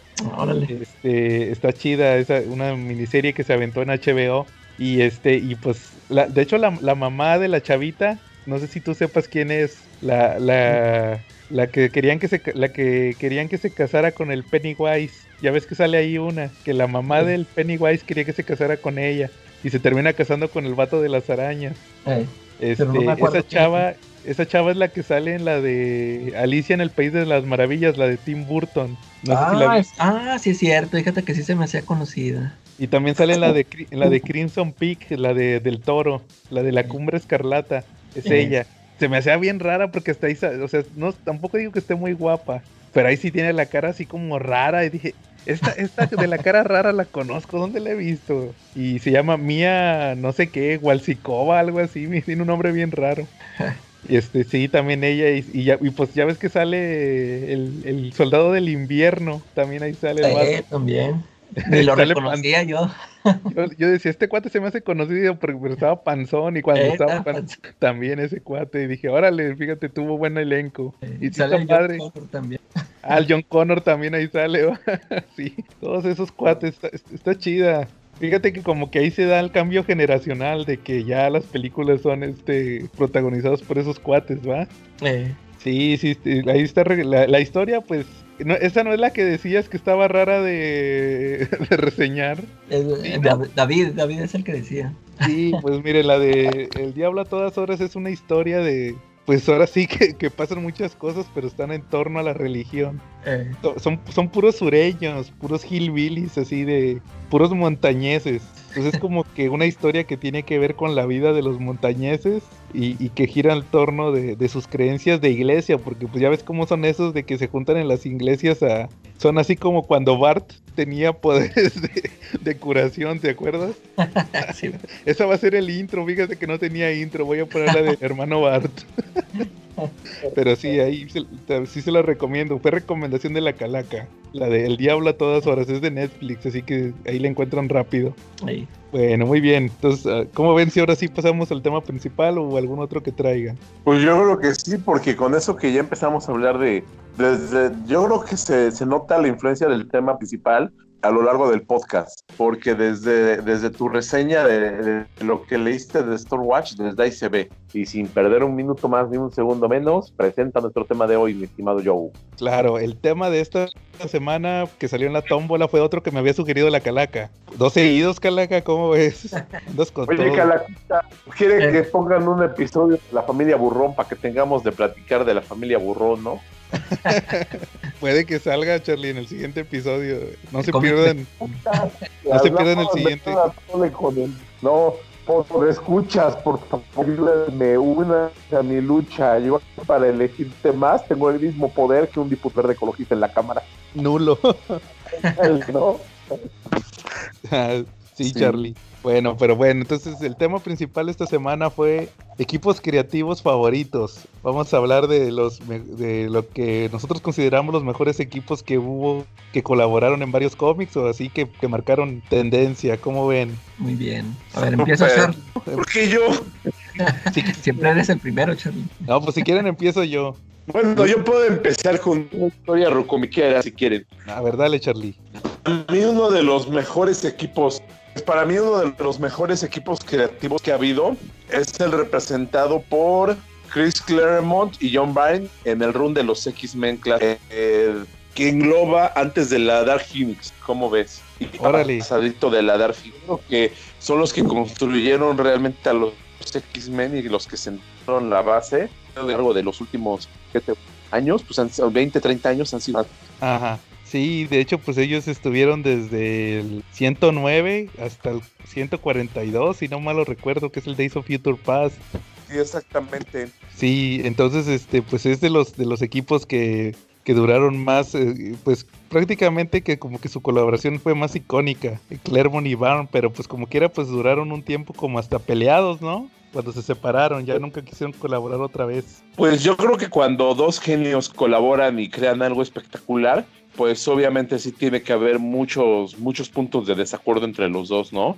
Y a lo mejor hubo muchos puntos de sesión entre cada uno de ellos en que tuvieron que ceder por, por, por crear un cómic. eh, y eso hizo que ya no, ya no tuvieran la, la mejor intención de colaborar después. Bueno, muy bien, Charlie. ¿A- ¿Algo más que quieras agregar de Claremont y Byrne? A ver, a ver, Calaquiux, platícanos algo. Yo creo que la construcción que hicieron del persona, de los personajes de los X-Men, cómo presentaron a los, a los nuevos hombres, a los nuevos X-Men, eh, el tema de Wolverine, que fue lo que catapultaron totalmente a la fama, la construcción de un Cyclops mucho más maduro en su rol de líder que el que tenían anteriormente, eh, que era más bien como como hijos, como el chamaco favorito del profesor Javier nada más, y en esta ya se notó su madurez y su cambio para líder, el- la presentación y la esencia que tuvo Storm en ese momento y cómo la fueron preparando para ser una líder de los X-Men también, eh, la insinuación que empezaron a hacer desde esa época de las miraditas del profesor Javier a, a Jean Grey, que de repente eran un poquito más tímidas, pero que ya desde ahí se notaban, Todo ¿no? eso. Y la, y la construcción del personaje de Codos, que lo fueron haciendo, este, que lo, lo fueron haciendo maldeable totalmente para que pasara por todos sus roles hasta llegar a ser un acólito de momento, que tuviera que inyectarse la, la, la cura del virus del virus legado en su, para, para poder salvar a todos los mutantes, ¿no? Fue una genialidad, la verdad, esa colaboración.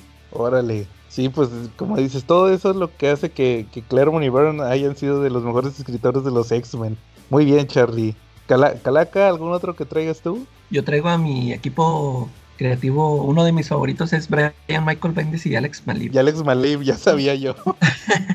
Sí, ellos, este, ellos empezaron trabajando en, en Saman Twitch, Órale. este, y luego hi- hicieron, se me hace que han de haber hecho unos ocho números, y luego, o- pues entre que Bendis se salió, que Todd McFarlane lo corrió, Malib siguió ahí en el título, pero con guiones de Todd McFarlane, y pues ahí ya la serie ya no, ya no duró mucho, creo que nada más duró otro arco y ya la cancelaron. Y luego, pues, este, pues Bendis se fue ahí a Marvel y, y después de un rato le, se jalaron también a su compañero, Alex Malib, y los pusieron ahí en, en Daredevil, que es una de mis series favoritas, que hace- apenas hace poco me la leí completa y se me hizo muy chida. Sí, yo Y- también estuve y tuvieron- números. Sí, este, tuvieron varias colaboraciones, creo. Han, han hecho, ellos dos han hecho varios este, one shots del, en los New Avengers o así en, en, en las series que estaba haciendo Bendis y han colaborado mucho en, en historias de, de autor. Bueno, en, en series de Marvel hicieron una, una miniserie de Spider-Woman que creo que creo que es después de lo de Secret Invasion y, y luego hicieron de el, el International Iron Man, el Infamous Iron Man. Todas esas, es- todas esas yo las he comprado nada más porque son del, de ellos dos. Y ahorita Action Comic. Ándale. ah, eh, bueno, es- en evento la, Leviatán. Ah, ok. Colaboraron allá en, en evento Leviatán. Y también este las, las este, series, esta serie de Scarlet, también esa se me hace muy chida. Es una de las. creo que ahí es donde. Del, del mejor dibujo que, que le he visto ahí a Alex Malib. Ya, Esa, esa serie estuvo, este, se tardó así mu- mucho en salir los números. Y creo que la primera mitad es donde te digo que el dibujo ahí me parece muy impresionante. Y luego ya después, cuando lo retoman el título, ya como que ahí ya este, lo hace más simplón el dibujo, pero me sigue, me sigue gustando. Y sí, yo prácticamente todo lo que, lo que veo de ellos dos este, en participación, este, sí, me lo, sí me lo compro. O por lo menos lo, lo checo ahí en online. Órale. Alex Malib con Brian Michael Bendis. Sí, pues ese es de cabecera. Si no es con Bendis, es con. Perdón, si no es con Alex Malib, es con este. ¿Cómo se llama este cuate? El Michael Gaidos. Eh, también, anda, también con el... Con es ese el cuate. de alias, ¿no? Sí, con ese cuate siempre tiene que hacer algo de Jessica Jones. Si, si hace de Jessica Jones, le tiene que hablar a ese cuate. O si se tiene que aventar una portada, le habla a David Mack. Eh, sí. Ya ves que ese cuate se aventó todas las portadas de, de esas de, de Alias, el David Mack. sí, Entonces, esos son como que los de cabecera de, de, Bendis. de Bendy. Mal- Malib, o David Mack, o Michael Gaidos, el de Alias. Eh, Todos esos. Muy bien, Calaca. Pues mira, te voy a robar uno de tu cosecha. Morrison con Quitely. Eso siempre hacen equipo. Grant Morrison, pues, que ha hecho Batman, ha hecho X-Men, siempre le habla a Frank Quitely, que como lo hemos mencionado muchas veces es de los mejores dibujantes, pero se tarda un chorro en hacer sus historias. Entonces, por ejemplo, por ponerte una, yo me acuerdo que se aventó New X-Men. ¿Te acuerdas? Sí. El New X-Men. Pues hacía puros, puros arcos de tres números y luego, o sea, hacía un, un arco de tres números y luego venía de relleno a otros dibujantes y después de, no sé, unos ocho o diez números y luego se aventaba otros tres números y así se la llevó. Sí, y luego también estuvo en. luego Morrison se va a DC a hacer la Liga de la Justicia y se aventó el Air 2. El 2, que por cierto, este, antes de que se me olvide, eh, hay que meter 2 a la tómbola también para hablar del sindicato del crimen. sí, sí, está muy, muy buena esa. Esa historia. Ya la habíamos tocado Sí. muy brevemente una vez, pero yo creo que merece un episodio. Entonces, este, sí, eh, eh, se venta el 2. Y luego también, ¿qué más? Este. Hizo, hicieron flex mental. Ándale en, en Vértigo. Era Eh. lo que iba también Vértigo, se avienta Flex Mental, o como dices, y el Witri, El Witri. eh. que lo acaban de- que son tres números. Quién sabe Este. cuánto se habrá tardado. sí, ya ves que lo hicieron ahí en Vértigo, en- estuvieron colaborando en Vértigo. Y luego, últimamente se aventó el Batman, bueno, no, no tan últimamente, pero de- más moderno, que, acaba, que me acaba de llegar esta semana, lo pueden ver en el unboxing, el Batman Reborn. Batman Reborn. Que también Bat- nada más hizo, son tres numeritos y luego ya nada más se aventó las puras portadas. Sí, que son lo de, lo de, oye, que, que por cierto, en ese tomo no sabía que ahí venía lo del Red Hood, Sí, lo, de- lo del Jason cuando tiene su sidekick y que es villano todavía. Fíjate, esos me enteré cuando salieron, pero nunca los leí. órale. Ni tampoco los de, los de, o sea, de eso, de ese título no leí nada. Pero eso sí traía ganas de leerlos, esos de, de Jason, con su Eh. traje ese que es el, el original, el del Red Hood original. Sí, sí. Entonces, este, sí, luego se aventó ese, el, el- le dice Morrison, vente de ser Batman. Y ahorita últimamente que yo me acuerdo, ah, pues se aventó también, fíjate, en el Multiversity, se aventó el más celebrado, el Pax, Pax Americana, Americana. que es el Watchmen, Eh, ¿va? El de los de Quality. Y luego también, ¿qué más hay? Y ahorita últimamente, No, y, y All Star Superman. ah, sí es cierto, fíjate, se me fue la onda bien gacho. Me lo brinqué bien gacho, ¿va? El All-Star Superman. También. Ese también hay que meter. No, ese ya está en la tómbola. Ese está, sí, ese sí merece un, un Este, el- pues es como que su colaboración más importante, el All Star Superman, sí es cierto. Fíjate, se me, se me fue la onda bien gacho. Este, como que este fue el episodio de que se nos iba la onda. este, sí, entonces, este, pues sí, el, el All Star Superman. Pero ahorita que Morrison está en linterna verde, se aventó una portada, el Quitely. Yo la Ah, tengo, es una de, de, de Hal Jordan. Eh, Porque pues ya como que es, es- es- este eh, este Quitely es como que el, el típico el típico cuate que se pelean los otros dos cuates y el el güey le habla a los dos. ¿Sí o no? sí, Porque ya ves que también hace lo mismo con el Mark Millar. sí, ta- también con él se ha aventado así como este sus, sus series él, con Authority, y Este- Jupiter Legacy, There's Legacy.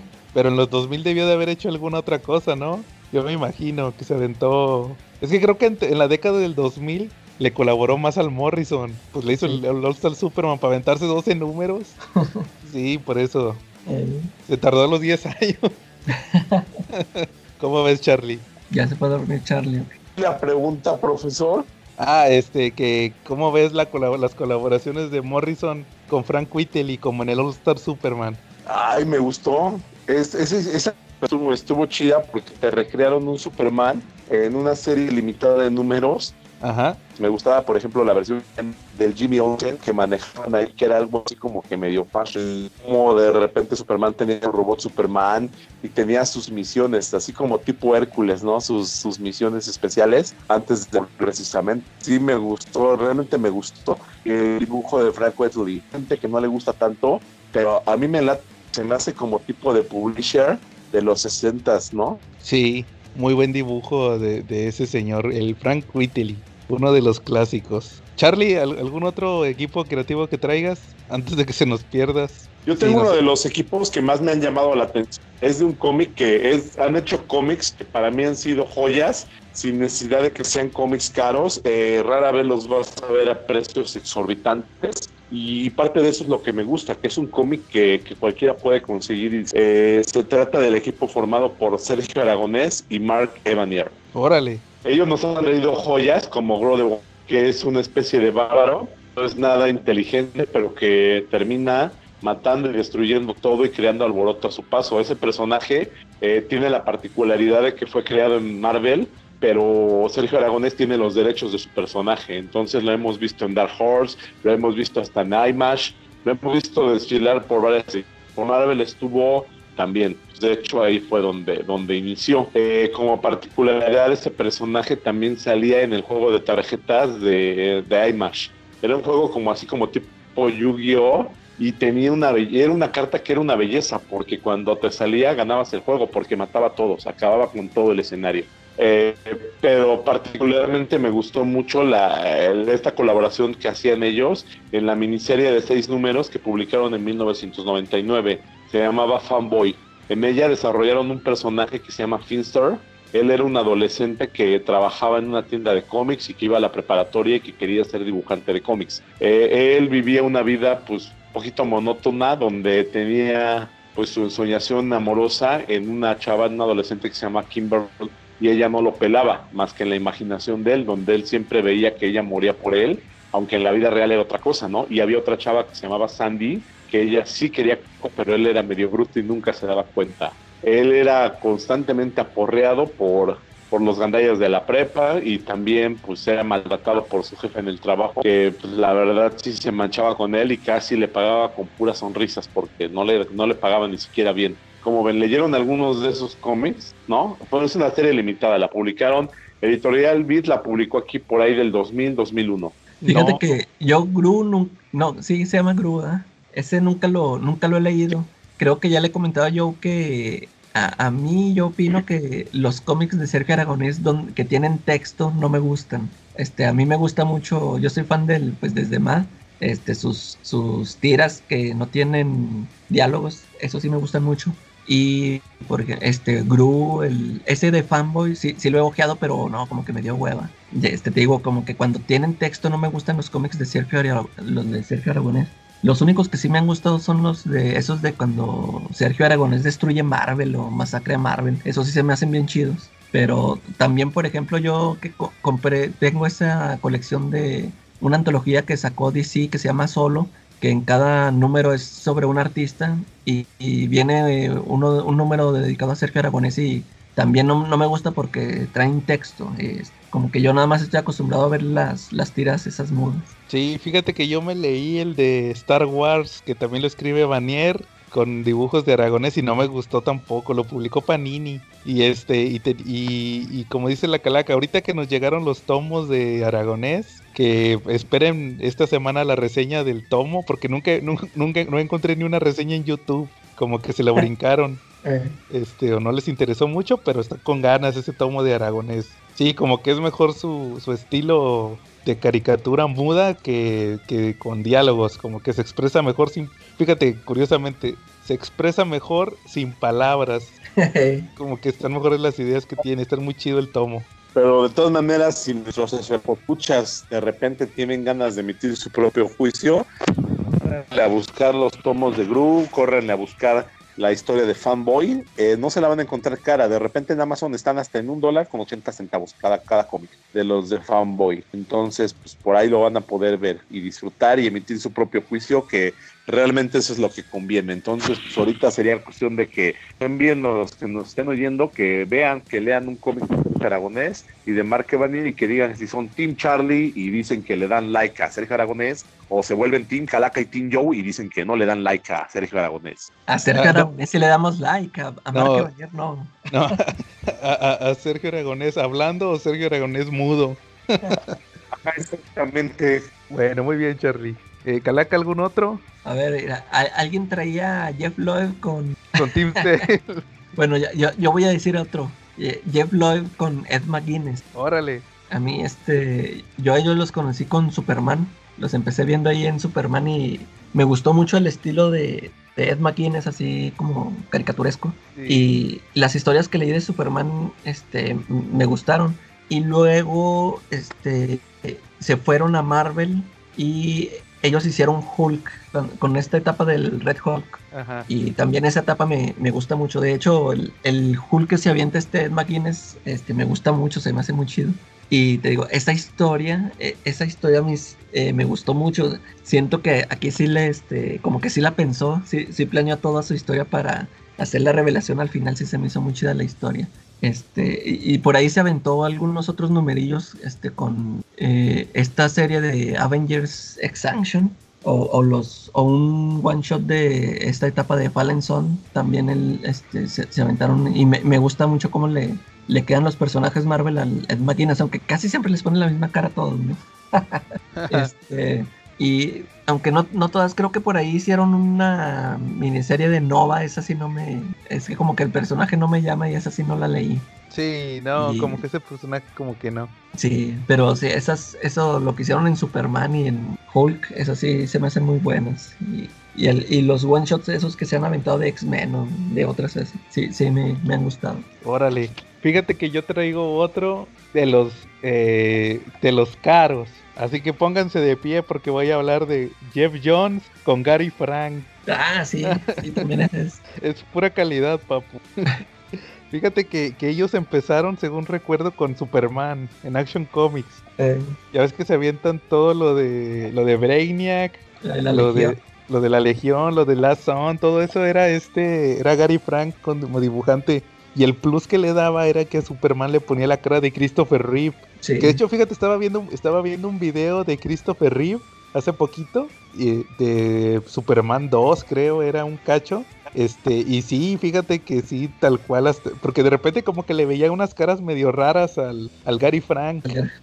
Y no, sí, sí, sí, sí, son caras del de Christopher Reeve.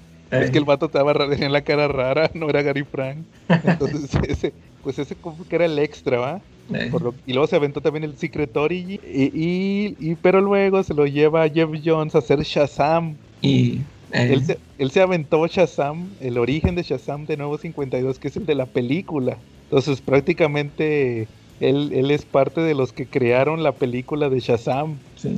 Este, con su arte colaboró prácticamente con la película de Shazam. Y pues luego también se lo había, se- se- fíjate, este no es tan conocido, o sea, sí es conocido, pero como que de repente a la gente se le olvida.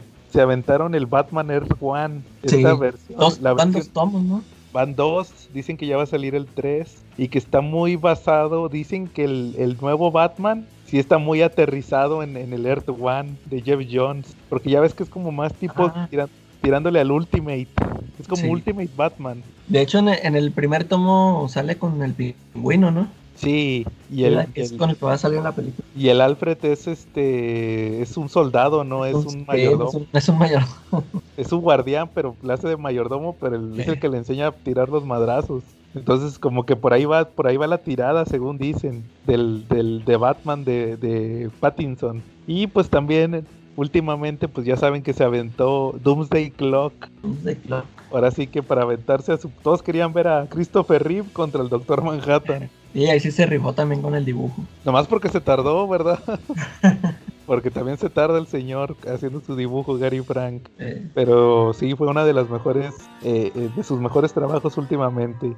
Y pues es garantía, ¿va? De que si quieres ver un, si le vas a meter eh, un cómic de Superman que va a ser un éxito de ventas y que va a ser algo pesado, metes a Gary Frank, porque es el que es el, el Superman, el de Gary Frank, que es Christopher Reeve.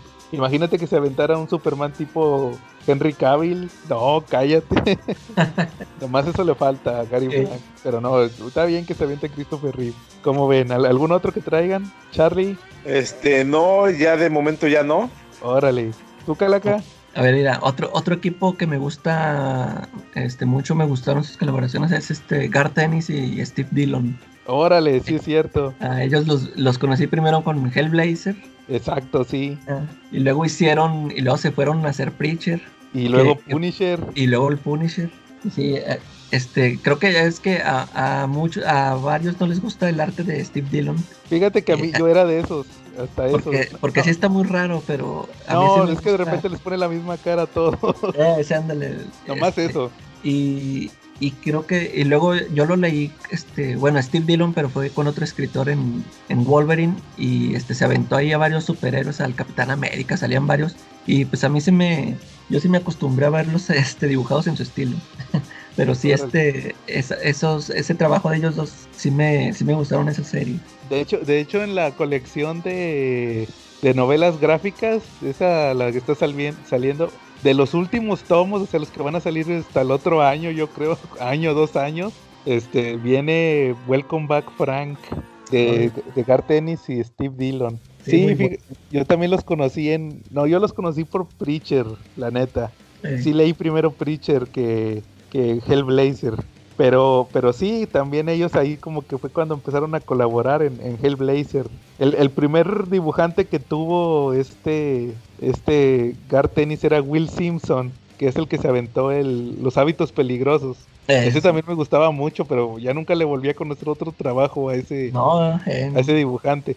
Pero pues ahí mismo se, se aventó con, con este, con, con Steve Dillon. Y de hecho, fíjate, curiosamente, la, la historia esta que les platiqué alguna vez de, de- del origen de, de Preacher, Ah, la, sí. de, la de que lo van a buscar a, a Constantine, un ángel y un demonio que está embarazada la demonio. eh, No lo dibujó Steve Dillon, lo dibujó Will Simpson. ah, sí, sí, sí. Sí, ahí hubiera sido casi perfecto que hubiera sido Sí, Steve Dillon, pero no, no fue el otro. Pero ya después se empieza a colaborar y ya el Ron lo acaba con Steve Dillon. Lo Ujú. agarra de dibujante eh, regular en Hellblazer. Sí, de los muy buen equipo que la que ya, ya, se murió Steve Dillon, va, que hace Ya, tres años, Sí, ya tenía dos o tres años. Y creo que hoy o ayer cumplió años Gar Tennis, ¿no supiste? Ah, sí, sí, supe, sí vi la, la publicación. Creo que fue ayer, ayer viernes, eh, cumplió años eh, Garth Ennis. Bueno, muy bien. Fíjate que yo otro que traigo, eh, último, yo creo que de esta ocasión que traigo yo, eh, Lemayer con Sorrentino. Ah, ah, sí. Esos se han aventado un chorro de, de cómics, se aventaron el... Fíjate que ellos empezaron en Green Arrow. Yo los tengo los tres tomos de Green Arrow de Lemayer y Sorrentino.